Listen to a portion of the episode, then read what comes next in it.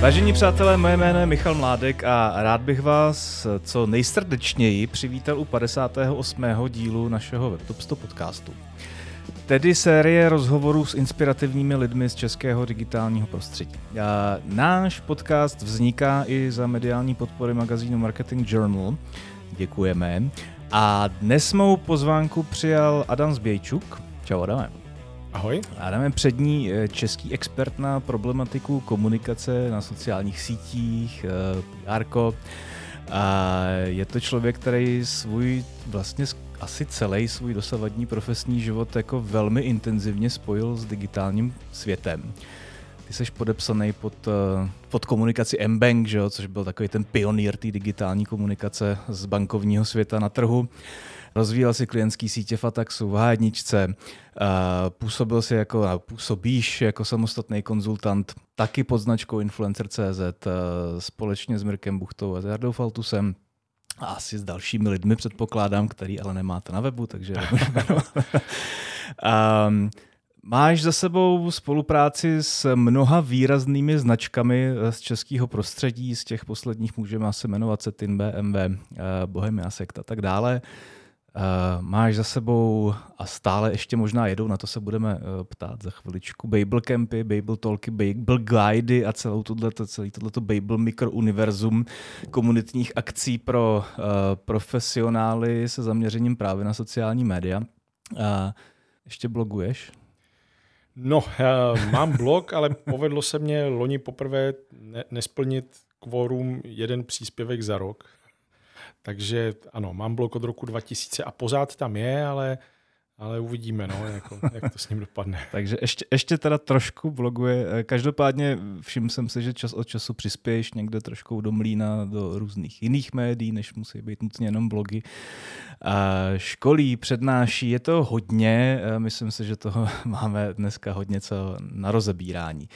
Takže ještě jednou vítej a ten rozhovor pojďme uvíst poměrně tradičně zajímá mě, jak se vlastně jako dostal do digitálního prostředí, respektive u tebe možná, co považuješ za takový ten určující milník, který eh, nastartoval eh, tvoje další směřování. No to je samozřejmě otázka, kde začít. Že jo? A vlastně by se asi dalo říct, že mě k těm počítačům vedlo domácí prostředí, protože máma byla programátorka, začínala od děrných štítků a skončila někde u Visual Basicu, takže si prošla fakt jako úplně všechno a já jsem tím pádem měl to štěstí, že jsem měl doma počítač jako odmala. A vždycky mě to bavilo a jako nevěděl jsem nikdy moc, co bych chtěl dělat. To, to vlastně se mě drží tak nějak pořád, takový jako hledání. A vždycky mě bavilo propojovat lidi a to, že to vyšlo nakonec na, začátku nějaký internetové věci a potom specificky na ty sociální sítě, byla tak trošku náhoda. A byla to náhoda, ale které jsem šel zároveň jako napřed dalo by se říct, že kdybych měl říct ten jako zlomový okamžik, no. tak to bylo Velikonoce 1999, kdy jsem přijal pozvání, abych byl hostem v rádiu a kde jsem měl šanci vykládat o trekované hudbě. To bylo dávno před MP3, taková ta hudba dělaná prostě pomocí jednoduchých samplů. A, a, a tehdy jsem byl v tom rádiu, na rádiu i v Břeclavi a zavolal tam člověk, který organizoval demoparty, což bylo zase jako zajímavá taková subkultura nebo scéna, kde se dělali krátký počítačové programy do 4 KB, do 64 KB, narvat tam vlastně co nejvíc jako, dneska by se řeklo animací, ale oni byli naprogramovaný. Mm-hmm. No a tak jsem se seznámil tady s touhle scénou a od toho potom vlastně všechny ty další, to bylo to mávnutí těch motýlých křídel a vlastně od toho mě to potom vedlo společně s tím, že jsem šel na žurnalistiku, kde od začátku vlastně mě bavily ty digitální média a ovlivnil mě velice David Kozínek, který tam tehdy měl digitální média na starosti. A, tak jsem se kolem toho nějak motal. A bakalářku jsem měl na téma netového umění a diplomku potom na téma Web 2.0. Mm-hmm. A právě ta diplomka, kterou jsem po dokončení dal normálně na web jako webovou stránku, tak e, vlastně mě pomohla v tom, že já jsem ji dělal s takovou myšlenkou, že bych se chtěl dostat do Google a když jsem měl za sebou čtyři kola pohovorů, tak eh, se ozvali z M-Bank, že si tu diplomku našli a že vlastně by se jako se mnou rádi potkali, protože tady nějaká jako divná polská banka, o které jsem viděl jenom to, že má strašně špatně přiložený náborový web, a něco rozjíždí. Přijel jsem v neděli, v neděli na pohovor a byl tam člověk, který tak jako vypadal jako, že fakt ne jako bankovní člověk, byl to a, Vojtek Bolanovský a já jsem mu říkal, já o bankách nic nevím, o financích, jako kromě toho, že je nemám rád. A říkal, to je v pohodě. Já jsem byl před sedmi lety v podobné situaci a mě si vybrali, protože jsem uměl psát pohádky a měl jsem vystudovanou medicínu a teologii. Proti tomu je ta žurnalistika vlastně blízko. No a slovo dalo slovo a v úterý jsem dostal nabídku, která se prostě nedala odmítnout a najednou jsem, najednou jsem byl v bankovním světě a tady ta jako úvodní a dvouletá epizoda v Mbank byla asi jako určující potom pro to další směřování, protože svým způsobem si myslím, že to, co jsem se naučil tehdy v takovým jako velmi startupovým režimu a výrazně ovlivnilo to, jak se dívám na sociální sítě a jejich využití pro biznis do dneška. A svým způsobem si myslím, že jsem nikdy potom už neměl takovou šanci ovlivnit nějaký jako velký projekt. Tehdy se to prostě jako hrozně hezky sešlo. A že, že jsem tam měl důvěru, pravomoce a zároveň spoustou náhod se stalo, že tehdy to bankovní fórum a blog a opravdu udělalo nějaký velký impact. A nejenom navenek, že jsem byl vidět, ale hlavně dovnitř, že ty lidi v té bance na to opravdu kladli důraz a nebyla to prostě jenom nějaká, jako, nějaký cukrbliky hmm. okolo, ale reálná věc, která ovlivňovala ten produkt, což paradoxně jako v tom finančním prostředí není vůbec jednoduchý, speciálně když jste nějaká jako česká pobočka polské banky a nemáte žádný vlastní IT například, všichni sedí jako v Polsku, tak zase byla výhoda, že moje znalost polštiny mě potom v tom prostředí umožňovala manévrovat možná trochu jednodušeji než třeba lidem, kteří přišli po mně. Takže ta M-Bank byla potom určitě ta podstatná, mm-hmm. podstatná věc. Ono to bylo poměrně určující i do toho trhu, ne? Já mám takový pocit, že M-Bank opravdu eh, byla taková pionýrská organizace ve smyslu osvojování si jako digitálu, jako toho koníčka, na kterém se velmi efektivně jezdí a který dokáže jako posilovat biznis. Myslím si, že jsme určitě jako zanechali nějakou stopu a bylo to inspirací i, i jako pro další lidi, kteří to sledovali. A to jo, na druhou stranu bez toho produktu, mm. který k tomu byl, tak samotná, samotná ta onlineová část by velmi pravděpodobně jako nestačila. Jo. Takže z tohohle hlediska jsem to samozřejmě měl jednodušší. Ono po prostřednictvím sociálních sítí se dá propagovat ledacos, ale samozřejmě pokud máš dobrý produkt, tak je to výrazně jednodušší práce, než když máš špatný produkt. Ten se sice dá taky propagovat, ale potom řešit ten střed s realitou protože ty sociální sítě nejsou prostě ve vzduchu prázdnu a není žádná sranda. No. Ty to vlastně jako něco takového píšeš i na svých uh, profilech. Uh, mám takový pocit, že ve chvíli, kdy si tě chce někdo objednat, tak si tě může objednat kdokoliv. Když je ten produkt špatný, tak seš dražší, když je lepší, tak seš levnější. Hele, Platí to ještě stále? Takhle bych to úplně neřekl. Já si myslím, že přesná formulace je, že když mě to bude bavit, to tak bude je to bavit, levnější ano. a když to když mě to bavit nebude, tak, tak to pravděpodobně dělat nebudu. A dá se říct, že mám ten luxus toho, že přestože dneska už nefunguju úplně sám na sebe, a tak i v tom našem týmu a ne, nejsme úplně jako v té, a, řekněme, běžné agenturní situaci, že prostě a, bychom nějak vysloveně museli růst. Já někdy říkám, že nás tři spojuje hlavně to, že se nám nechce zase tak moc pracovat ale to, to asi není úplně pravda. Spíš, že do toho nejdeme prostě za každou cenu. Každý z nás si to v uvozovkách startupový období prožil nějakým způsobem někde jinde a jinak. A dnes eh, všichni tři eh, partneři, já, Mireka a Jarda, všichni tři máme eh, malí děti a máme se dostatečně dobře na to, aby nás to nenutilo za každou cenu prostě růst Možná taky nemáme zase takové ambice. No. Ale jak to, jak to v influencerovi máte vlastně jako kompetenčně zařízený? Já známe se spolu, eh, znám Mirka a z dob krátkých, ale studií. A s Jardou se neznám. A nicméně i mezi tebou a Mirkem vidím jako spoustu rozdílů jako kompetenčních i eh, samozřejmě jako emočních, řekněme. Jak vy jste si to tam nějak jako vykolíkovali ve smyslu... Myslím si, myslím si že se jako dobře doplňujeme, jo? Jo? že každý, každý jsme samozřejmě jiný, ale jako vládne mezi náma jako dlouhá, dlouhá důvěra. Já se znám s Mirkem právě jako z Brna, jako ještě ze školy a předtím z nějaké jako a mé epizodní, nikoli v jeho epizodní práce. Já jsem ho potkal a pracovně, když jsme pracovali, než jsem dodělal tu diplomku, a tak jsem chvíli byl a vedle něj, on byl šéf redaktor a já jsem byl taky šéf redaktor v jednom nakladatelství a IT časopisů, po němž už dneska jako vše, vše zapomenuto. A oni zase s Jardou se znali z Gimplu. Takže, mm-hmm. a, takže se známe opravdu dlouho. A to rozdělení je asi takový, že a, já jsem možná tou jako nejznámější tváří a mám tu část, která se nejvíc věnuje jako s tím komunikačně. Mirek je víc do, řekněme, online PR a udržování vztahů s těma klíčovými lidma. A Jarda je nejanalytičtější a tudíž to vede.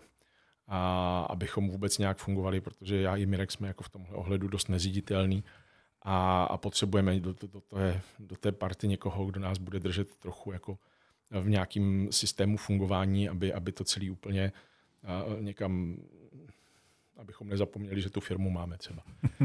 Takže funguje to dobře, funguje to dlouho, jsme spolu takhle jako vzadu let a, a zároveň máme nějakou svobodu dělat si ty věci po svým a nemuset a řešit takový ty korporátní věci, které dneska už jsme na to starý, no, už by se vám asi nechtělo.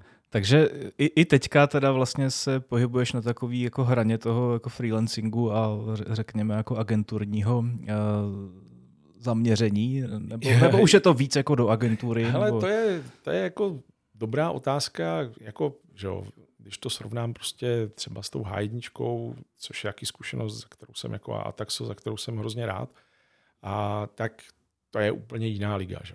To prostě my jsme nikdy jako nepředpokládali a, a neplánujeme a nestane se to, že bychom dospěli do něčeho takového. A jsem zrovna nedávno viděl na LinkedInu nějaký příspěvek, který říkal, že je jako dobrý začínat pro mladého absolventa nebo ještě na studii, když chceš jako vplout do toho digitálního marketingu, takže ta agentura je to dobrý místo. A jak by ta agentura jako ideálně měla vypadat, abys tam mohl vyrůst, aby ti to prostě něco dalo. A říkal jsem si, jo, ale my to vlastně ale vůbec neděláme. jo, my jsme opravdu spíš jako než klasická agentura, tak jsme a, trojice partnerů obklopená týmem, který se tak jako posouvá od pár lidí, kteří s náma jsou téměř na full time, přes lidi, kteří prostě kromě toho, že dělají pro nás, mají svoje vlastní projekty i oni sami, až po jako nějakou prostě poměrně širší a skupinu freelancerů, se kterými máme dobré zkušenosti a zada z nich třeba jako předtím pro nás dělala víc. A potom potřebovali jít dál a mm. už jako my jsme jim vlastně jako neměli co dát a nemáme s tím problém. Jo? Já jsem naopak hrozně rád, že vlastně kolem nás takhle prošli a vyrostli a šikovní lidi, kteří dneska patří podle mě fakt k super profíkům na tom českém trhu a, a my si za nima chodíme pro radu, jo? protože mm-hmm. už jsou v těch svých jako nějakých specializacích jako výrazně dál než, než třeba my. Já jsem tady v tom úvodu zmiňoval uh, Babel akce, asi, asi Babel Talky byly ty jako nejviditelnější, nicméně eh, já tam nějak jako dávám přirozeně minulý čas, nejsem si úplně jistý, jestli, jestli eh, ten minulý čas platí. Jak, jak je to dneska jako s Babelama? Uh, hele, vlastně je to asi správně minulý čas. A tady patří kredit Adamovi Hrubýmu, který ho jistě mnozí znají. A já, když jsem šel z hádničky na volnou nohu, tak jsem právě jako přemýšlel. Já jsem šel na volnou nohu Vlastně protože jsem si přestěhoval z Prahy zpátky do Brna a říkal jsem si, že v Brně vlastně jako mě těžko někdo zaměstná na takové pozici, jakou já bych si představoval za takový peníze, jaký bych chtěl. A, čili abych, já jsem odcházel z agentury taky proto, že jsem měl jako, chci říct paniku, ale a, nechuť vést tým, být zodpovědný právě za to, že tam budu mít nějaký lidi pod sebou a budu je muset prostě se o ně starat hmm. a, a, a zešit tabulky. Chtěl jsem prostě být ten specialista a říkal jsem si, že jako freelancer, že to bude ta správná cesta. A tak jsem přemýšlel, jak to jako udělat a napadlo mě, jako nápad to podle mě nebyl úplně špatný, který jsme dali dohromady právě potom s Adamem, že vlastně ta Nika bude udělat, uh, využít mimo jiné těch mých propojení a do Polska a udělat takový jako středoevropský hub, a abychom v nějakým budoucím takhle freelancerovským týmu byli schopní odbavovat klienty skrze ten region, třeba si navzájem jako to nějak dohazovat. A že je hrozná škoda, že, a to platí v tom online marketingu, si myslím českým poměrně obecně, že valná většina online marketáků má jako jediný cizí jazyk angličtinu a tím pádem všichni čteme ty stejný prostě TechCrunche a Retright Weby a já nevím co, prostě ty americký nebo anglický zdroje – Zatímco to, co se děje v těch sousedních zemích, nám často uniká. Speciálně tohle samozřejmě platí pro ty jako menší firmy, freelancery a tak dál. Když je někdo v síťové agentuře, prostě v Ogilvy nebo v Grejovi nebo něco takového, tak tam ten proud těch informací z těch blízkých zemí nějakým způsobem probíhá. No a takže by bylo fajn psát prostě v angličtině o tom, co se děje prostě v Polsku, v Česku, na Slovensku, Maďarsku. A s touhle ideou vznikl ten Bible Guide. Mm-hmm. A říkal jsem si, že to mě pomůže najít jako ten, tu správnou ikoniku. Ale než jsem to spustil, protože to samozřejmě trvá vždycky dlouho, tak e, se ozvali právě tehdy z agentury, která měla na starost sociální sítě pro BMW v celém regionu od Polska až po Kypr. Já jsem dostal tohohle klienta, kterého jsem pak měl s nějakýma jako proměnama, ale vlastně pořád stejně 6 let na starosti, 6 let a od 2012 do 2018 jsem se staral nejdřív úplně sám, potom s nějakou pomocí dalších lidí a pak už v rámci Influencer.cz o sociální sítě pro BMW. No a na ten Bible Guide vlastně nikdy nebylo jako tolik času, kolik jsem původně jako a, plánoval. A když jsem to chtěl revivenout, po roce, kdy já jsem viděl, že to úplně není ono, že tam prostě hmm. potřebuju jako nahnat nějaké jako ty spolupracovníky hlavně. Říkal, jak udělám akci, udělám barcamp, ty byly tehdy populární, a protože to byl Babel Guide, tak byl Babel Camp, jako Babel Bar Camp. A tam pozvu prostě do Brna a ty lidi ze střední Evropy. A ono to docela zafungovalo, ale nezafungovalo tak, že by to pozvedlo ten Babel Guide, spíš to nakoplo ty Babel Campy jako takový. A hned na prvním se objevil David Pacha z Polska, který ve Varšavě založil social media čtvrtky, takovou komunitní mm. prostě akci polskou. A to mě přišlo jako super a tak jsem to vlastně pak jako jenom skopíroval, ten jejich nápad. Tři prezentace, networking, a čtvrtky a aby to bylo jako koherentní s tou značkou, tak to byly Babel Talky. Mm-hmm. No a těch, těch nakonec bylo přes 50. Poslední ovšem byl loni v květnu a myslím si, že jako to asi budu říkat tady poprvé, ale že vlastně jako už se to nevrátí. Mm-hmm.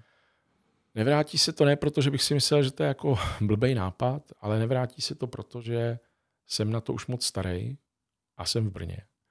A když člověk není v Praze a, a není prostě jako, a, není, a, a je mě prostě přes 40, tak jako, no, teď jsem byl na jaře na prvním TikTok Day, co se dělal v Praze, a znal jsem tam lidi z TikToku, znal jsem tam moderátora, znal jsem tam Ondru Austa, ale neznal jsem tam nikoho, nikoho z těch agentur. Tam byl plný prostě mama shelter, 120 lidí možná, nebo fakt to bylo jako úplně narvaný. Podle vůbec nečekali, že všichni, koho pozvou, tam přijdou a oni hmm. všichni přišli. A já jsem z těch agentur normálně neznal vůbec nikoho. Připadal jsem si jako úplný důchodce, prostě, jako tam že všem bylo 25. A říkal jsem si, OK, tak jako pokud bychom chtěli dělat ty Bible tolky dál, tak prostě my už to dělat nemůžeme. Musíme jako do toho namotat nějaký nový lidi. Hmm.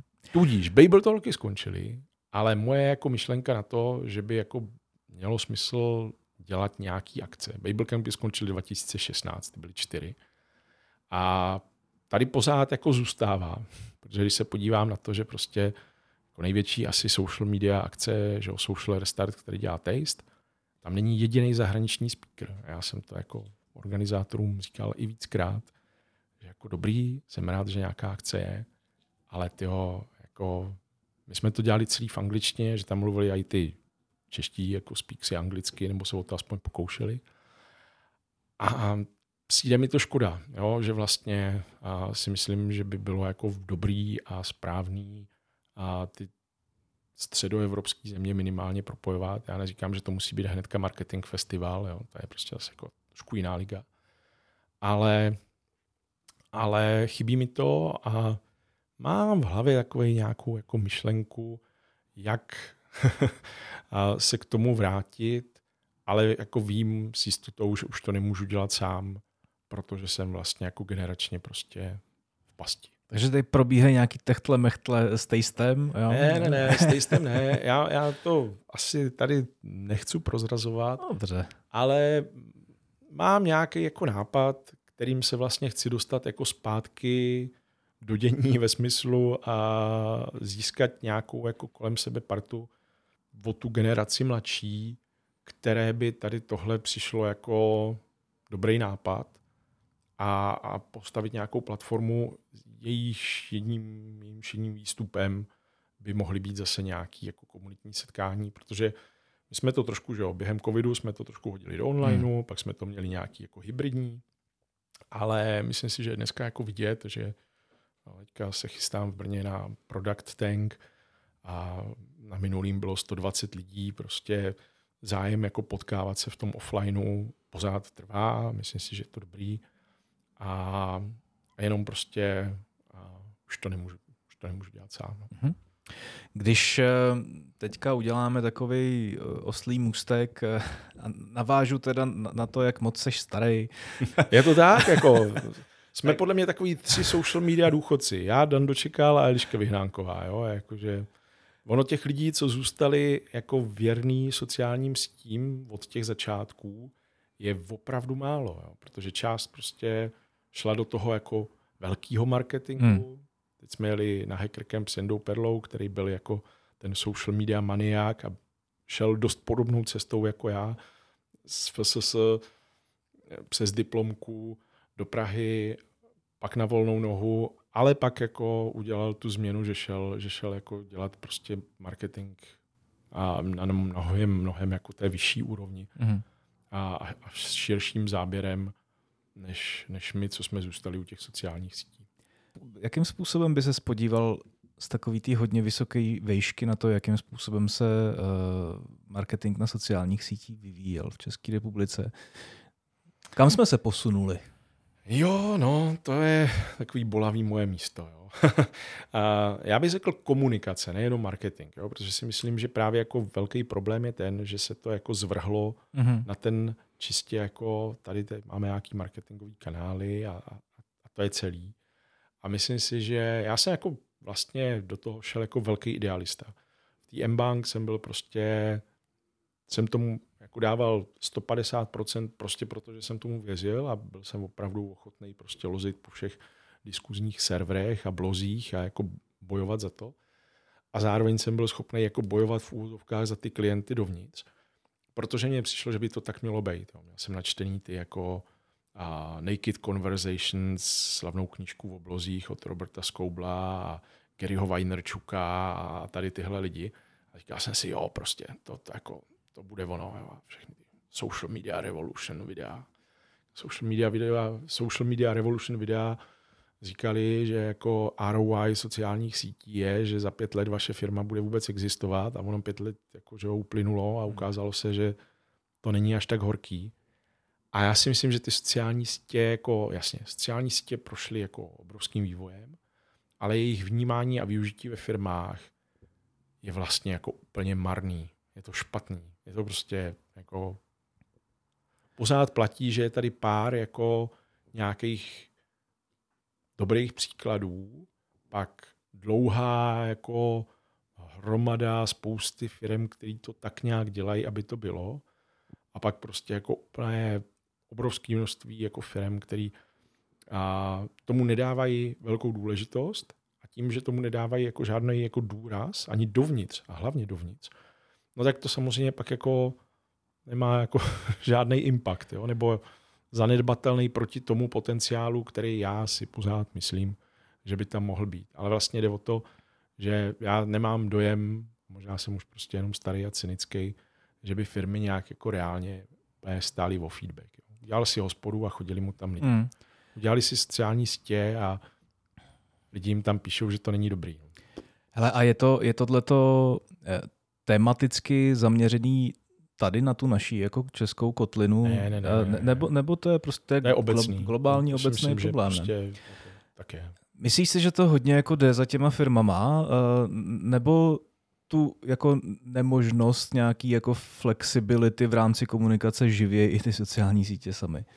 Ale já si myslím, že primárně to jde spíš za těma firmama, než za těma sítěma. Jo? Ale těžko říct, protože každá nová sociální síť vždycky přinese nějaký nový a ukázky toho, že, že jo, někdo se s tím sveze a udělá, jako, udělá velký vlny, povede se mu to, ale poměrně těžko se to replikuje právě proto, že prostě tomu chybí na té druhé straně, na straně dovnitř té firmy, a to, že by to té komunikaci prostě byl věnovaný dostatečný důraz. No. Hmm. Uh, myslíš si, že takového toho typického českého konzumenta ještě zajímá nějaká firmní komunikace na sociálních sítích?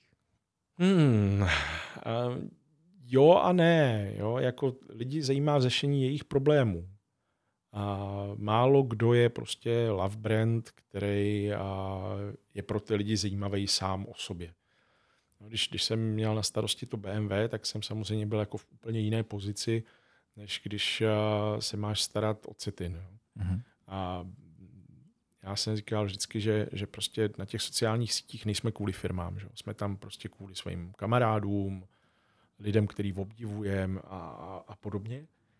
A tím pádem je naprosto logický. Kdybys si zkusil takový jako experiment, vezmu si feed, a to je jedno, jestli facebookový, instagramový, whatever, a odděláš si, skryl by si, kdo to vlastně postuje.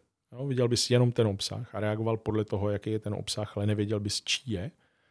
No tak samozřejmě, že jo, tím ztrácíš jeden z těch zásadních jako motivů. Lidi na těch sociálních sítích lajkují jiným lidem věci mnohdy, neříkám vždycky, ale mnohdy, právě proto, kdo to tam dává. Mm-hmm. Své sestře budu lajkovat příspěvky o špercích, ale jiným lidem pravděpodobně příspěvky o špercích lajkovat nebudu. A to BMW je samozřejmě pro fanoušky BMW skoro jak rodina. Že jo? Tak má to svoje, z pohledu značky, má to svoje nevýhody. Chceš s tou značkou dělat nějaký prostě jako větší změny, typu pohon na přední kola, tak ti to možná dají jako hrozně sežrat, protože oni si že jsou přesvědčení o tom, že ví, ví líp než ta značka samotná, co vlastně jako má být a jak, jak, má, jak má fungovat. Na druhou stranu máš tam to pouto a to normálně nemáš. No a když máš na starosti třeba cetin, tak prostě musíš jako hrát s těma kartama, které jsou a musíš se o to víc soustředit na to, že řešíš problémy těch lidí. Musíš být jako střícný, musíš jim ukazovat, jak jim můžeš pomoct ale většina firm, a zase jako je vlastně jako jedno, na jaké jsou síti, tak má tendenci prostě jako uh, mluvit jako sama o sobě, nikoliv o tom, co by jako bylo k něčemu pro ty ostatní. A to si myslím, že je jako jádro pudla. Jo? Většina té komunikace na sociálních sítích je buď nudná, nebo otravná. Jo? Uh-huh. Komu se tohle chce sledovat? No? Uh, ty si určitě proškolil na téma sociálních sítí a ať už jako Facebooku, LinkedInu nebo jakýchkoliv jiných poměrně jako značné množství lidí. A myslím si, že vždycky koukáš se, koukáš se potom, co ti ty lidi, ty firmy pro, projdou tím kurzem na to, jako jestli se jejich přístup ke generování obsahu nějakým způsobem mění a máš z toho potom uh, těžkou hlavu a nebo to už nemůžeš dělat? Hele, ne, těžkou hlavu z toho v zásadě asi nemám, jo, tak jako uh, ale je to samozřejmě hrozně fajn, když člověk vidí, že nějaká z těch věcí, co, co se snaží předat, se jako povede jako zasít jako nějaký to semínko a ty, ty lidi potom vidí, že to funguje líp, než, než jak to bylo třeba předtím. A, ale, ale často je to uh, takový spíš, že ty lidi mnohdy ví, že by to mohlo být lepší, mohlo by to být jinak, a, ale prostě nemají k tomu ty podmínky, které by jim to umožnili dělat. Mm. A to je věc, kterou se, jako, a to je vlastně jedno, jako jestli se bavíš s marketingovým týmem, nebo máš a, máš proškolit nějaký management, aby se stali jako ambasadorama a na LinkedInu. A tak vždycky, vždycky prostě je tam nějaký rámec, ve kterým to funguje a málo kdy jako se daří, aby ve firmách ta změna šla z dola. Myslím si, že mnohem větší šanci na úspěch má, když ta nějaká jako ochota ke změně je tlačená z vrchu. Mhm. Když se budeme bavit o té firmní komunikaci specificky, samozřejmě na těch sociálních sítích, tak uh, dá se mluvit dneska o nějakých jako trendech, o, o tom, jestli uh, se dá jako cítit kolem, kolem nás víc pokusů o nějaký kreativnější přístup, ať už jako v rámci komunikace nebo v rámci inzerce, nebo je to furt takový nějaký stále stejný? No, tak myslím si, že ne. Jako určitě, určitě je, je správný říct, že, že za tu dobu prostě to prošlo všelijakýma fázema. A to, co bylo vidět velmi silně, tak byl prostě důraz na performance. A to, že a speciálně Facebook, Instagram, čili jako celý, celý ten ekosystém mety a umožnil takový možnosti cílení a vyhodnocování, jaký předtím reálně prostě k dispozici nebyly, tak to byla velká věc. A nicméně myslím si, že platí, jak říkáš, že to má takový nějaký jako fáze, který vždycky jako to, to kivadlo nějak jako lítá. A od toho velmi performance driven a mindsetu a si myslím, že je teďka vidět takový krok zpět v dobrým a že si firmy víc uvědomují to, že OK, děláme tady performance, děláme to dobře, používáme prostě jo, různý datový modely a já nevím co všechno, ale brand ti to neudělá. A že ty brandové věci, pokud to jako myslíš vážně a nechceš být nějaký dropshipper, který mu je to jako jedno a dneska prodává to, co jako frčí dneska a zítra bude prodávat úplně něco jiného, ale chceš budovat skutečně tu značku, takže se bez toho neobejdeš mm-hmm. a že to vyžaduje nějakou kreativu, že to vyžaduje dlouhodobý kampaně a když to neděláš, nebo když to přestaneš dělat, tak ti najednou jako postupem času ten performance začne klesat, protože to prostě bude chybět. Jo? Tak to si myslím, že tady takový ty jako the long and short uh, věci a, a tady celá ta jako debata je teďka výraznější a je to dobře, protože ani, ani ten online a ta performance nejsou samospásní a je potřeba mít, mít ten jako bigger picture. Mm-hmm. Takže to si myslím, že je jeden z takových trendů, který já teda osobně vnímám jako pozitivní. Pro ty performance-driven věci a lidi je samozřejmě problém to, že a ta původní jako veliká svoboda v práci s daty je dávno pryč. To znamená, všechny ty platformy dneska ti dají dat míň, cílení jsou jako různě omezený, seškrtaný, protože lidi, ať už lidi nebo Evropská unie nechtějí prostě, aby ti jako hlavní giganti měli jako tolik dat. Já k tomu mám takový jako ambivalentní postoj. Jo? Myslím si, že ta panika okolo toho byla svým způsobem neadekvátní tomu, co se jako reálně dělo. Možná vyhypovaná tím. Já si třeba myslím, že jako Cambridge Analytica je jako krásný příklad toho, že to, byla, že to byl případ, kdy a, nějaká partička prostě měla jako velmi dobrý marketing, kterým oblbovala ty politiky, že jim může vyhrát volby a udělat prostě zázraky. Když to nevyšlo, tak to svedli na něco jiného. Když to vyšlo, tak řekli, že to je jako jejich zásluha. No a když se to potom provalilo, tak vlastně tady tohle dobrý PR se stalo jako smrtící v tom smyslu, že tomu uvěřili i ty ostatní. A přičemž si myslím, že vlastně jo, podobný data, jako měli oni, jsme měli nakonec s Fem Šlerkou Fataxu taky, a že by to bylo jako tak kouzelný a dalo se s tím prostě jako magicky ovlivňovat veřejný mínění, si myslím, že prostě není pravda a vlastně to žádný data nikdy moc jako reálně neukázali, hmm. že by tomu tak bylo. Ale ten vliv na to vnímání Aha. těch gigantů byl samozřejmě nepopíratelný. A tím nechci bagatelizovat jako různý negativní vlivy, který ty sociální sítě mají. Jo? Ale nemyslím si, že by to byly vlastně jako primárně věci, které jdou tímhle směrem. A přijde mě vlastně jako, jo, Cambridge Analytica je podle mě konspirační teorie pro lepší lidi. No. To je zajímavý téma tohleto, protože um, my vlastně možná jsme už za takovým jako Prahem transformace sociálních sítí, že prostě jako do um, takový jako vanilkovější podoby, řekněme. Um, a mě zajímá, jestli jako skutečně to je tak, že uh, tahle ta kauza stála na počátku uh, této myšlené transformace.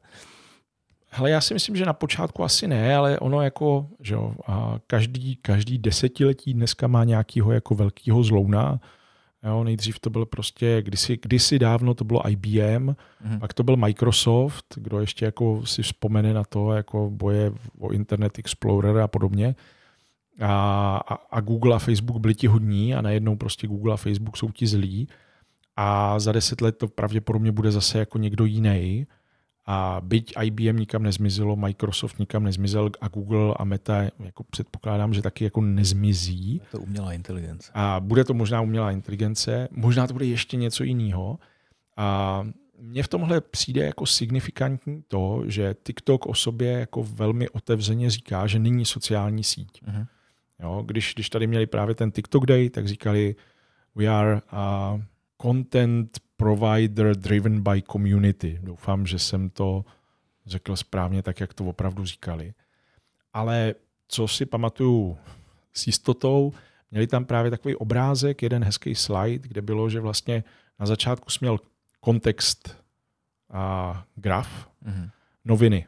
Na první stránce máš úvodník, na poslední stránce je sport, přesně uprostřed je kreslený vtip, prostě když si to otevřeš na tom konkrétním místě, tak víš, co tam je. Pak byl knowledge graph, a to je že, Google, full text search, vyhledávání pomocí toho, jak ty jako věci, klíčové slova a tak dál. Pak byl social graph, sleduješ, ukazuje ti to, to, co sleduješ, ukazuje ti to, co sledují lidi, co ty sleduješ. A TikTok není social graph. Sice tam můžeš sledovat nějaký lidi, ale přes 90% času stráveného v TikTokové aplikaci je stráveného v té For You a tabu nebo záložce, která ti ukazuje věci podle toho, co, na co rád koukáš.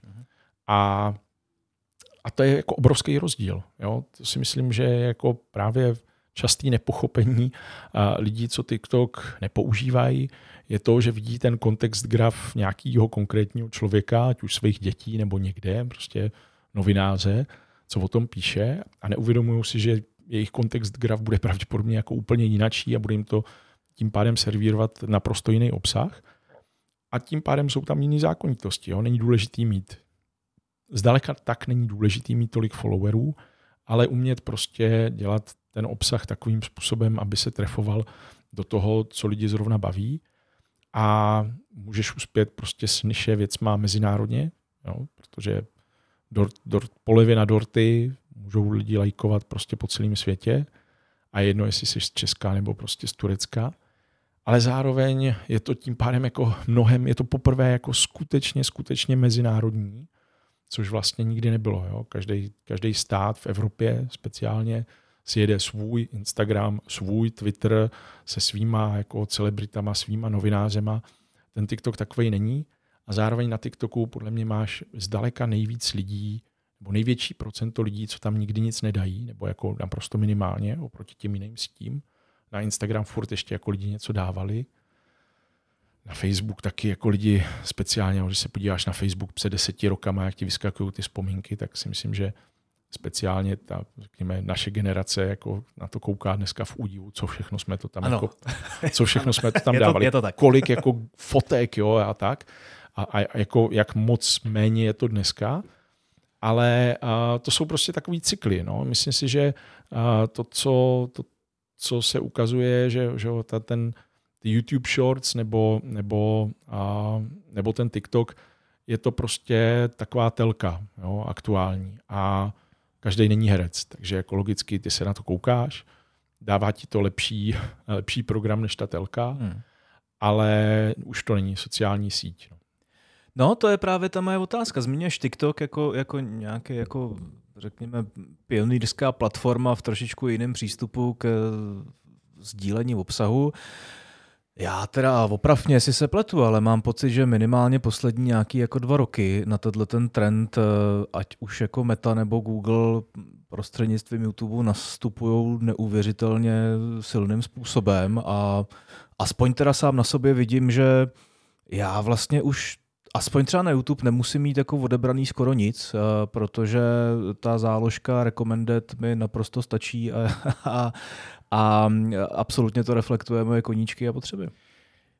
Je to asi jak u koho, že jo? Tak hmm. já, já jak, jak na mým účtu je i moje mladší dcera, tak se to trošku jako seká, ale a, jasně, je, je pravda, že samozřejmě jako ty velký hráči, že jo, tak a, Meta měla jako výbornou podle mě zkušenost ze svého pohledu s tím, že když se jim nepodařilo koupit Snapchat, tak vyrobili Instagram Stories a Snapchat tím jako v podstatě neutralizovali na většině trhů a, a, a povedlo se jim udělat jako lepší Snapchat, než měl Snapchat, hlavně protože už měli ty vztahy s těma, a, s těma zadavatelama reklamy, takže to byli schopni i líp monetizovat. Mm.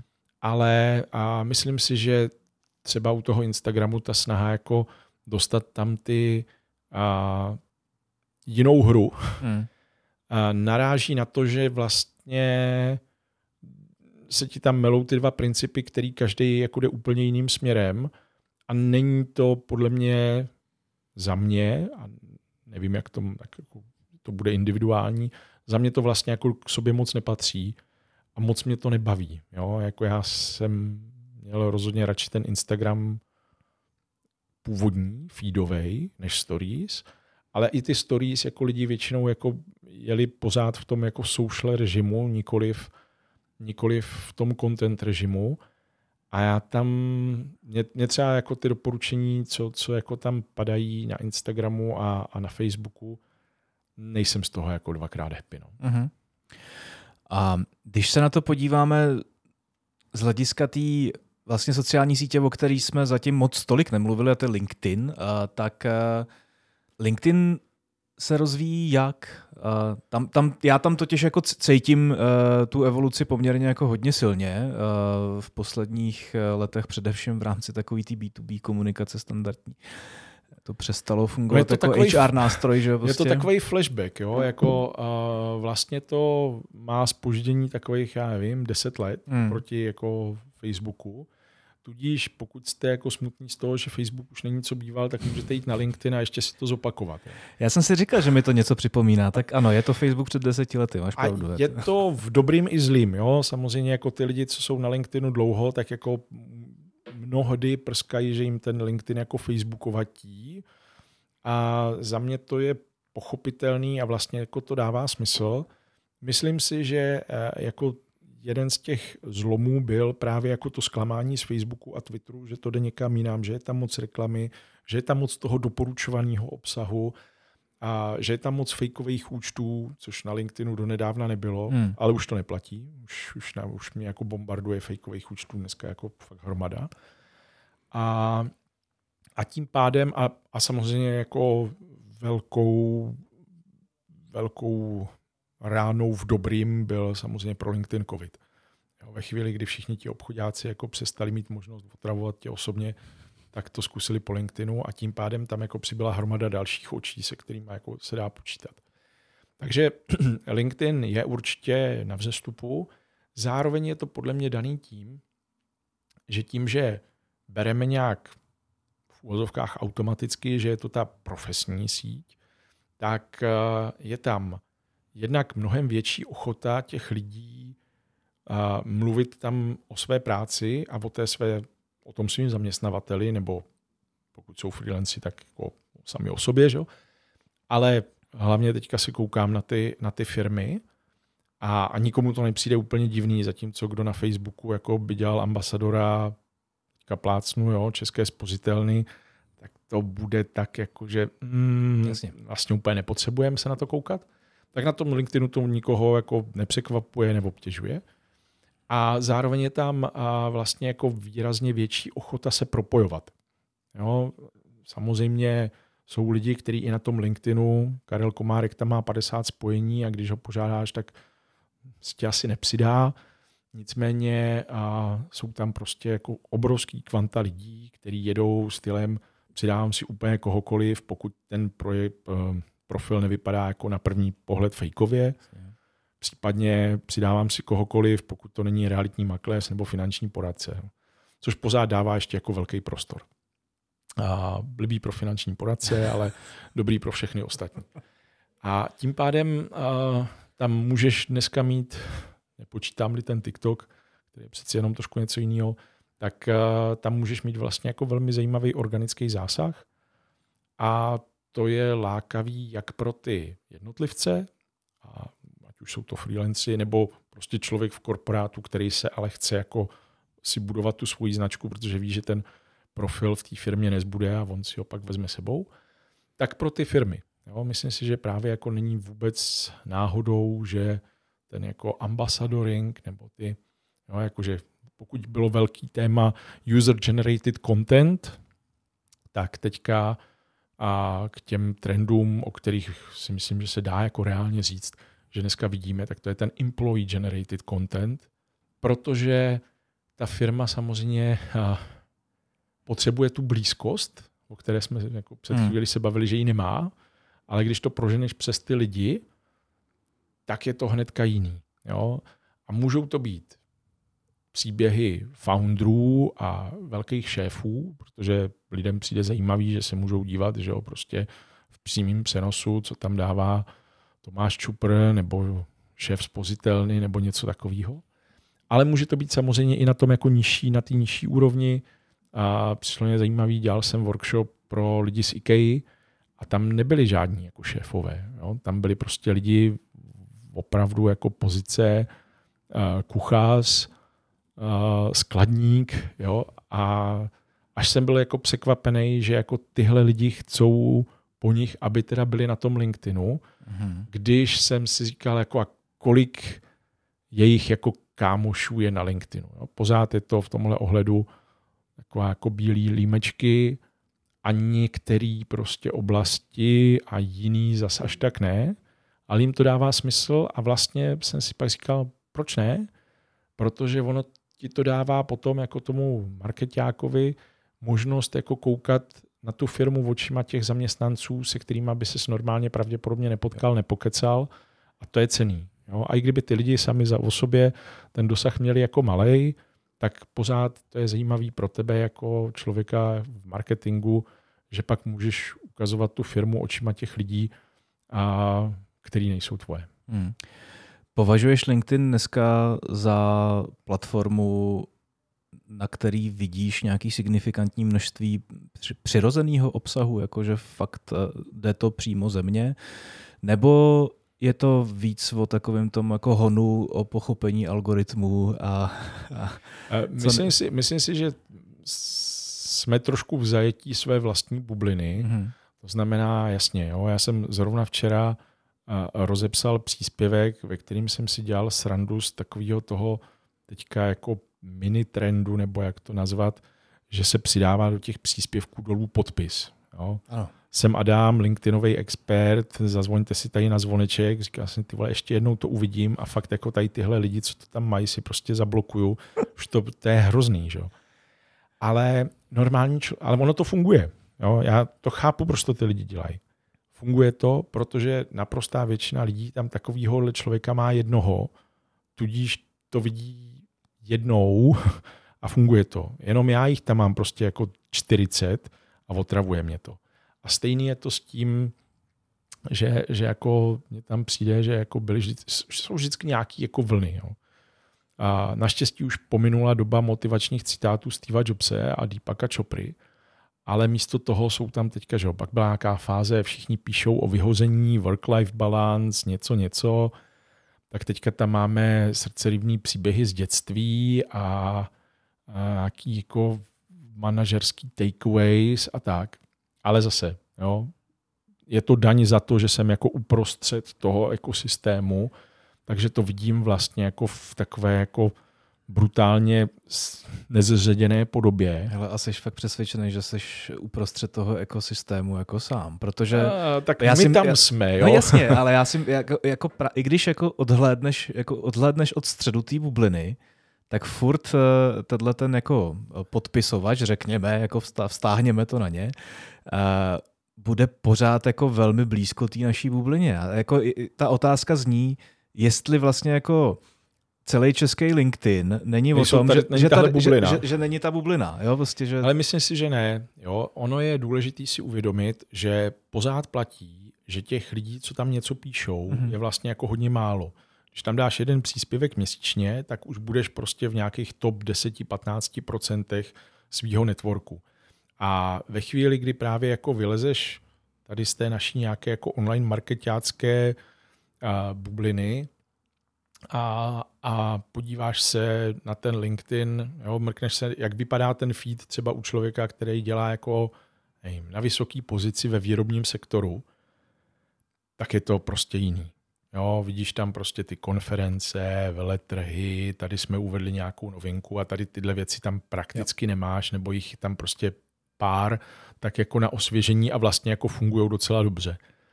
Co samozřejmě platí jako obecně a i, i, mimo tu naši bublinu je to, že lidi nemají úplně důvěru, asi právem, v to, že to, co tam vidí, je jako real. Každý se tam samozřejmě prezentuje nějak, aby to prostě vypadalo. A to je jako nepsaný pravidlo té sítě, proti tomu se v zásadě asi nedá jako úplně nic namítat. A možná proto jsou tam dneska jako hodně, jako že zase jedou v té naší bublině ty různý fail stories, aby se to nějak vykompenzovalo.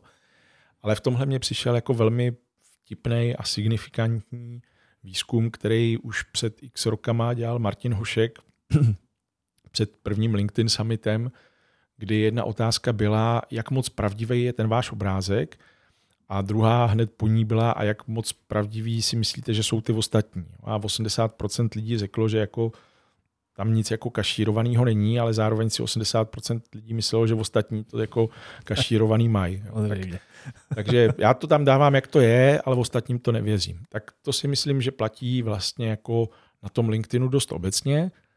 A to, co já se snažím mm, předávat dál, tak je a snad, doufám, konzistentní s tím, co právě jako je to moje hlavní téma obecně, dávejte tam věci, které budou někomu k něčemu. Jo, je dobrý se umět pochválit, to je jako od toho ten LinkedIn máme, je to jako v pořádku. A když vás tam lidi poplácají, že se vám něco povedlo, tak to je samozřejmě fajn. Ale zkuste, aby aspoň nějaká část toho obsahu byla prostě použitelná pro ty lidi, co si to přečtou, ať už jakkoliv. Hmm. A to je podle mě něco, na co vlastně jako moc lidí je myslí, protože to tak nemají nastavený. No. Ale hovoříme především samozřejmě opět k té stejné bublině. je, jo, já to chápu. A, no. Takže mě zajímá, jestli, jestli eh, pro takový ten jako mikrouniverzum těch digitálních agentur a profesionálů v digitálním marketingu uh, platí nějaké jako zlatý doporučení ve smyslu, říkáš, aby to, k ně, k ně, aby to někomu k něčemu bylo já si myslím, že u těch jako především agošek je to velmi složitý hledat, jo, prostě, a protože spoustu lidí je přesvědčeno například o tom, že když tam každý týden přibyde nová case tady nějakého zajímavého klienta, že to někomu k něčemu je a ono opak jako bývá pravdou, že jo.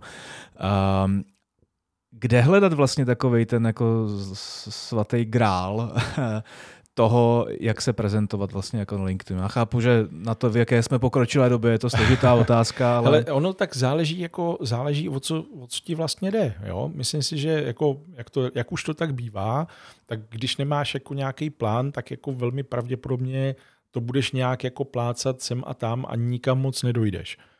A což nakonec je i můj případ. Jo? Žádný velký plán nemám, takže to nějak plácám. Jo? Jako, mezi všema jako lidma, co tady v Česku školí LinkedIn, můj profil je zcela jistě zdaleka nejméně LinkedInovej a, a vlastně jako nudnej a postuju málo a tak. A říkal jsem si, OK, tak jako co bych tam vlastně mohl dávat? No, říkal jsem, hm, tak dobře, tak mě jde o a, nějaký navazování a utužování vztahů. Tudíž mě z toho jako logicky vyšlo, budu tam dávat doporučení na jiný lidi. Protože to mně přijde, že je vlastně jako obsah, který pomůže možná třeba trošku těm lidem, který doporučím, pomůže možná trošku nějak lidem, který si toho člověka nechají doporučit a, já, a pro mě je to jako win-win. A co jako je pro ostatní dobrý, no tak pokud chci dělat jako a tak jako že jiná, jiná situace jako freelancer, jiná situace jako firma, ale vlastně si myslím, že jde o to právě jako ukázat, co můžu prostě pro toho potenciálního klienta udělat a, a, a být třeba jako gatekeeper toho svého tématu a, a, a mít tam nějaké jako užitečné rady a pokud možno ne, už jako další příspěvky o LinkedIn. Pokud nejsem teda jako vysloveně ten LinkedInový coach, kde to samozřejmě dává smysl. A, ale spousta firm má jako úplně jiný cíle na tom LinkedInu. Jo? Může to být prostě ten jako a, náborový, HRový hmm. prostě brand. Může to být, že hledám práci jako jinde, takže jako klíčový pro mě bude se propojovat s těma lidma. Takže tohle je podle mě dobrý si na začátku rozmyslet, co vlastně jako, co, co chci, jo? jestli chci mít ten share of voice, když na tom LinkedInu budu hodně vidět, je větší šance, že mě budou někam zvát třeba. Jo? Různých právě jako meetupů, konferencí, všeho je hromada a myslím si, že ten LinkedIn jako vám v tom může jako velmi dobře pomoct, abyste jako byli vidět. A, a nebo to může být právě jako to uh, udržování těch vztahů. Myslím si, že to, co jako se hrozně podceňuje, je, že můžeš krásně a dobře vyrůst, aniž bys tam postoval absolutně cokoliv, ale když budeš jako smysluplně a dobře komentovat. Uh-huh. Jo? I s ohledem na to, že prostě ta úroveň těch příspěvků není prostě zase jak Bůh ví jaká, tak když prostě k něčemu napíšeš rozumnou kritickou připomínku, jo, ale zajímavý, ale mě by zajímalo toto, toto, toto, to, nebo myslím si, že takhle to jako nevychází, protože mám jiné zkušenosti. Tak nemusíš psát žádný vlastní příspěvky, ale když budeš komentovat příspěvky lidí, kteří sami o sobě třeba mají ten dosah větší než ty, protože jsi v nějaké jako juniornější pozici, ale oni to prostě v úvozovkách trošku flákají a dávají tam prostě to, co jim někdo jako napsal, tak to může být jako hodně zajímavý a může ti to pomoct a že pak jo, vidíš, že tvoje komentáře, když mají tvoje komentáře víc lajků než původní příspěvek, tak je to docela jako dobrý pocit. Takže nebát se kontroverze? Hele, já nejsem žádný příznivec kontroverzí za každou cenu, ale nebát se prostě jako upozornit na to, že někdo píše jako kraviny, to mně nepřijde nic úplně kontroverzního. No. Uh-huh. Okay. Když by se spodíval, eh, když by se spodíval obecně jako na social, možná přednostně na ten LinkedIn, eh, dokázal bys nějak jako charakterizovat, v čem dělají české firmy nejčastěji chybu v rámci komunikace v rámci sociálních médií? Mně přijde jako úplně nejhorší ignorování zákazníků. Jo. Člověk by si myslel, že po těch, já nevím, prostě jako 15 letech budem dál, ale není tomu tak Jo, jako, eh, pro mě je to jako zároveň nějaká jako, beru si to jako osobně trošku, z, hlediska toho, že jsme že jo, s Josefem Šlerkou dávali dohromady Social Insider a to téma toho monitoringu jsem si přinesl ještě z TM Bank, kde mě prostě takový nástroj chyběl a chtěl, bylo to pro mě klíčový. Jo. Chtěl jsem vědět, co si ty lidi myslí, chtěl jsem jim jako na to být schopný reagovat a nebylo pro mě malých rolí, jo, jakože jako fakt na malých místech jsem se snažil a těm lidem odpovídat, protože mě to přišlo podstatný, ale nevidím to. Jo? Přijde mně, že strašně moc firm, prostě i takových, který investují jako velký peníze do velkých kampaní, potom prostě rezignují na tu jako mravenčí práci a, a typicky pozice té social media customer care jsou že jo, ty nejhůř placený, s brigádníkama, lidma, který nic neovlivní, jo, nezbírá se feedback od zákazníků, který takhle jako získáváš, nebo málo. To mně přijde vlastně jako úplně nejhorší. Jo, kdybych měl říct jednu věc, co mě jako na těch sociálních sítích firm štve, tak je to to, že se prostě nenaslouchá lidem. Hmm. Když to jako otočím, má, má, existuje na tom, na tom našem trhu nějaký pozitivnější příklad? Protože já si myslím, že, že, že jich jako nebude asi úplně málo. A... Ne, jako jasně, dělají se jako skvělé kampaně a, a, a i jako tady tohle samozřejmě neplatí plošně, jo, jako to, nechci to jako říct, že to jako nikdo nedělá. A myslím si, že a kvalita třeba jako českého online marketingu je i v tom mm, evropském porovnání není prostě vůbec špatná. Jsou tady prostě šikovní lidi, dělají se tady dobrý kampaně, ať už z hlediska kreativy, nebo si myslím, že jako ta performance scéna jako česká je jako vynikající. Jo. Někdy se říká, že je to díky seznamu, že jsme prostě jako a jedna z mála zemí, která jako, kde, kde jako si s AdWords nevystačíš a kde zároveň prostě jako je nějaký ten konkurenční tlak, takže je to pozitivní jako z více hledisek. Ale myslím si, že, že, že se jako často ukazuje, že prostě se tady lidi jako z toho online marketingu možná občas podceňují, protože prostě, nevím, jo, jsme malý trh, ale když pak jako jdou ty firmy do těch úzovkách blíž, blízkých zemí, které jsou ale větší, jako je třeba nevím, Rumunsko nebo, a, nebo tak, tak, nebo i do Německa, tak, tak ty výsledky jako často nejsou vůbec špatný a dá se prostě rozjet a jenom přes online a jako zajímavý biznis celoevropsky. A je to mimo jiné i proto, že tady je prostě jako dost šikovných lidí, takže jako to, to zase jo. My jsme vlastně v posledních letech, řekněme, v situaci, kdy uh, sociální sítě zažívají až neuvěřitelný atak uh, takový ty jako sprostoty, jo, uh, hrubýho chování, který tam vždycky jako někde v podhoubí bylo přítomný, nicméně v posledních letech se to jako dere hodně jako na povrch a mně už to vlastně připadne dost často až jako neúnosný. A zajímá mě tvůj pohled, eh, zajímá mě, jestli tenhle názor ta sdílíš. Jo, prostě. A, a je, je, jestli ano i nebo jestli ne, tak mě zajímá, jestli, jestli to hrubnutí toho průměrného uživatele uh, sociálního média má nějaký a bude mít nějaký jako větší vliv na to, jakým způsobem na těch sociálních sítích fungují firmy. Já to spíš nezdílím, než mm-hmm. sdílím. Jo, myslím si, že zase je to ovlivněný jako je to sebe naplňující se proroctví, který na nás jako lítá jak z médií, tak z té naší vlastní bubliny, která je jako často mnohem víc ponozená do nějakých sporů. Takový podle mě dobrý příklad je říct si jako a posluchači, zajímá vás politika? A srovnejte si to s tím, jako jak by tady tahle otázka dopadla v nějakým jako širším prostě plénu. Myslím hmm. si, že jako spousta lidí, kteří jsou v tom online hodně ponozený, tak mají jako výrazně vyhraněnější prostě názory, tím pádem se tomu víc věnují, tím pádem to víc vidí, tím pádem jim to ty algoritmy víc ukazují.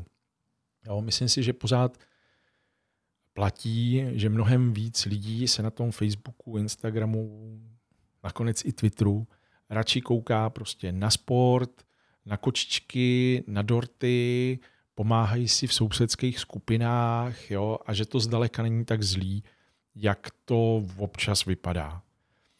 Tím nechci říct, že, že by ten jev jako neexistoval, ale myslím si, že je to jako mnohem víc jako o přesvědčování přesvědčených a o hrubnutí již zhrublých. Mm-hmm.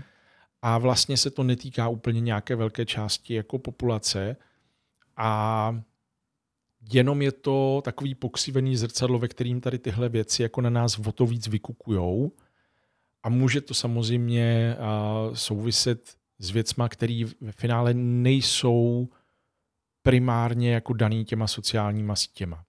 Jo, že je to odraz nějakých společenských změn, které jsou jako širšího charakteru a souvisí s úplně jinýma věcma, ať už je to prostě jo, vzdělání, a nějaká jako obecná mediální gramotnost a tak. Takže já jsem lehce optimista, že se na to vlastně díváme jako přes takový trošku jako tmavý brýle a vidíme ten obrázek horší, než jak to ve skutečnosti je. Uh-huh. Zároveň poslední dobou uh, možná jako cíleně si jako takový antidotum proti tomu a jsem se jako koukal po těch pozitivních věcech. Jo. A, a i těch jako celospolečenských pozitivních věcech si můžu doporučit jednu knížku, tak jsou to, jmenuje se to Lidstvo dějiny naděje. A to jako poselství je, lidi jsou dobrý, lidi jsou dobrý. A ve směs jako a většinou ty jako špatné věci, co takhle vidíme, jsou prostě nějakým způsobem nedorozumění nebo to, že se jako snažíme si najít nějaký svůj kmen a součástí toho bohužel v takovým tom jako evolučním nastavení je, že náš kmen dobrý a tvůj kmen špatný. Ale vlastně je to proto, že chceme mít tu sounáležitost s tím naším kmenem, s tím naším týmem, která nás potom žene do toho konfliktu vůči tomu, jako ať už domělýmu nebo skutečnému nepříteli. A byl zajímavý projekt Hate Free a celé Česko si povídá, kde tě propojili jako s lidma, co mají co možná jako nejodlišnější jako světonázor. Musím říct, že to byla jako velmi zajímavá zkušenost pro mě, jako když mě dohodili toho parťáka a vlastně jsem byl konfrontovaný s nějakýma svýma jako představama a předsudkama, kdo tam na té druhé straně bude. A jako nebyl. jo, takže, takže uh, ve finále si myslím, že to není tak zlý. Ale pro ty firmy samozřejmě jako být uh, součástí nějakých jako uh, vyhraněných konfliktů si myslím, že není dobrý. Jo? Uh, protože uh, to, to velmi většinou není dobrý pro biznis. Pokud chceš být jako catch-all značka, tak tuplemné. Pokud chceš prostě jako z podstaty svého biznisu aktivista, no tak to nevadí, že? tak tam potom jako do toho můžeš jít a, a, a jako hrát to s tím zbytkem, ale, ale myslím si, že typicky ty jako americký příklady ukazují, že aktivismus by měl zůstat spíš jako aktivistům a, pouštět se do něho na sociálních sítích přes firmy. Je ve finále si myslím, že spíš prostě kontraproduktivní, protože zase jo, potěšíš tím ty velmi přesvědčený, nasereš tím ty velmi přesvědčený na druhou stranu a ta velká většina, který je to jedno, se bude na tebe koukat jakože come on man, jakože máte to zapotřebí, jo, je to jako vlastně jenom zvyšujete to napětí. Takže já jsem jako obecně v tomhle teda spíš pro deeskalaci. Tak Myslím si, že máme nejoptimističtější možný eh, konec eh, dnešního povídání. Díky, že jsi přišel. Ještě ti položím tu obligátní poslední otázku, na kterou se ptám úplně všech, a to jsou ony tři věci, bez kterých se neobejdeš bez svým profesním životě. A první je, já jsem nad tím přemýšlel, jako co, co tady, jak si s tím poradit. Že? Jako nabízelo by se uh, telefon, kafe a, a, a notebook, ale to je jako, asi jako trošku příliš simplistický. A, tak bych řekl, jsou to zcela mimo oborové knížky. Jo, pro mě je jako podstatný aspoň trošku a mám v tom jo, sloupec, nebo no, to není sloupec, ale jako polička s těma knížkama, který nakupuju, že si je chci přečíst, je stále větší, i když se z ní snažím ukrajovat. Ale jsou to prostě jako knížky, které jsou, jo, já, já vlastně jako nečtu vůbec marketingové knížky. Jo čtu právě jako všechno možný jiný, ať už beletry nebo, nebo jako literaturu faktu. A tak to je jedna věc, která je jako pro mě hrozně důležitá, myslím si, že mě pomáhá. A druhá je prokrastinace. Jo, já jsem jako úplně extrémní prokrastinátor a myslím si, že mě jako velmi pomáhá a v tom, že a, a to je asi nějak, jsem si jako dnes ještě jako z té, z té žurnalistiky, prostě novináři to znají, no, jako nejlepší věci z vás vypadnou jako těsně před deadlinem, tak uh, bohužel, jo, je to tak. Tak to prokrastinace bude druhá po těch knížkách a třetí je, a třetí je pro mě networking. Jo, já jsem hrozně rád, že vlastně jako ta práce, kterou mám, mě umožňuje potkávat se s lidmi, kteří by se třeba jinak nepropojovali. A vlastně je to to, co, jako, že jo, jak, jak někdo má hnací motor, že chce jako vybudovat tu firmu nebo něco, tak uh, můj hnací motor je propojování lidí, kteří by se jinak nepotkali a jsem velice vděčný za tu příležitost, kterou z té pozice své mám, takže mě baví jako tady tohle propojování lidí a kteří se neznají a já mám radost, když se propojují. Dělá to něco zajímavého. Super. Díky Adama ještě jednou, jestli přišel. Děkuji moc za pozvání. Mějte se krásně, eh, to byl Adam Zbějčuk a my se slyšíme zase za dva týdny, jak to tak je zvykem. Mějte se fajn, nashledanou.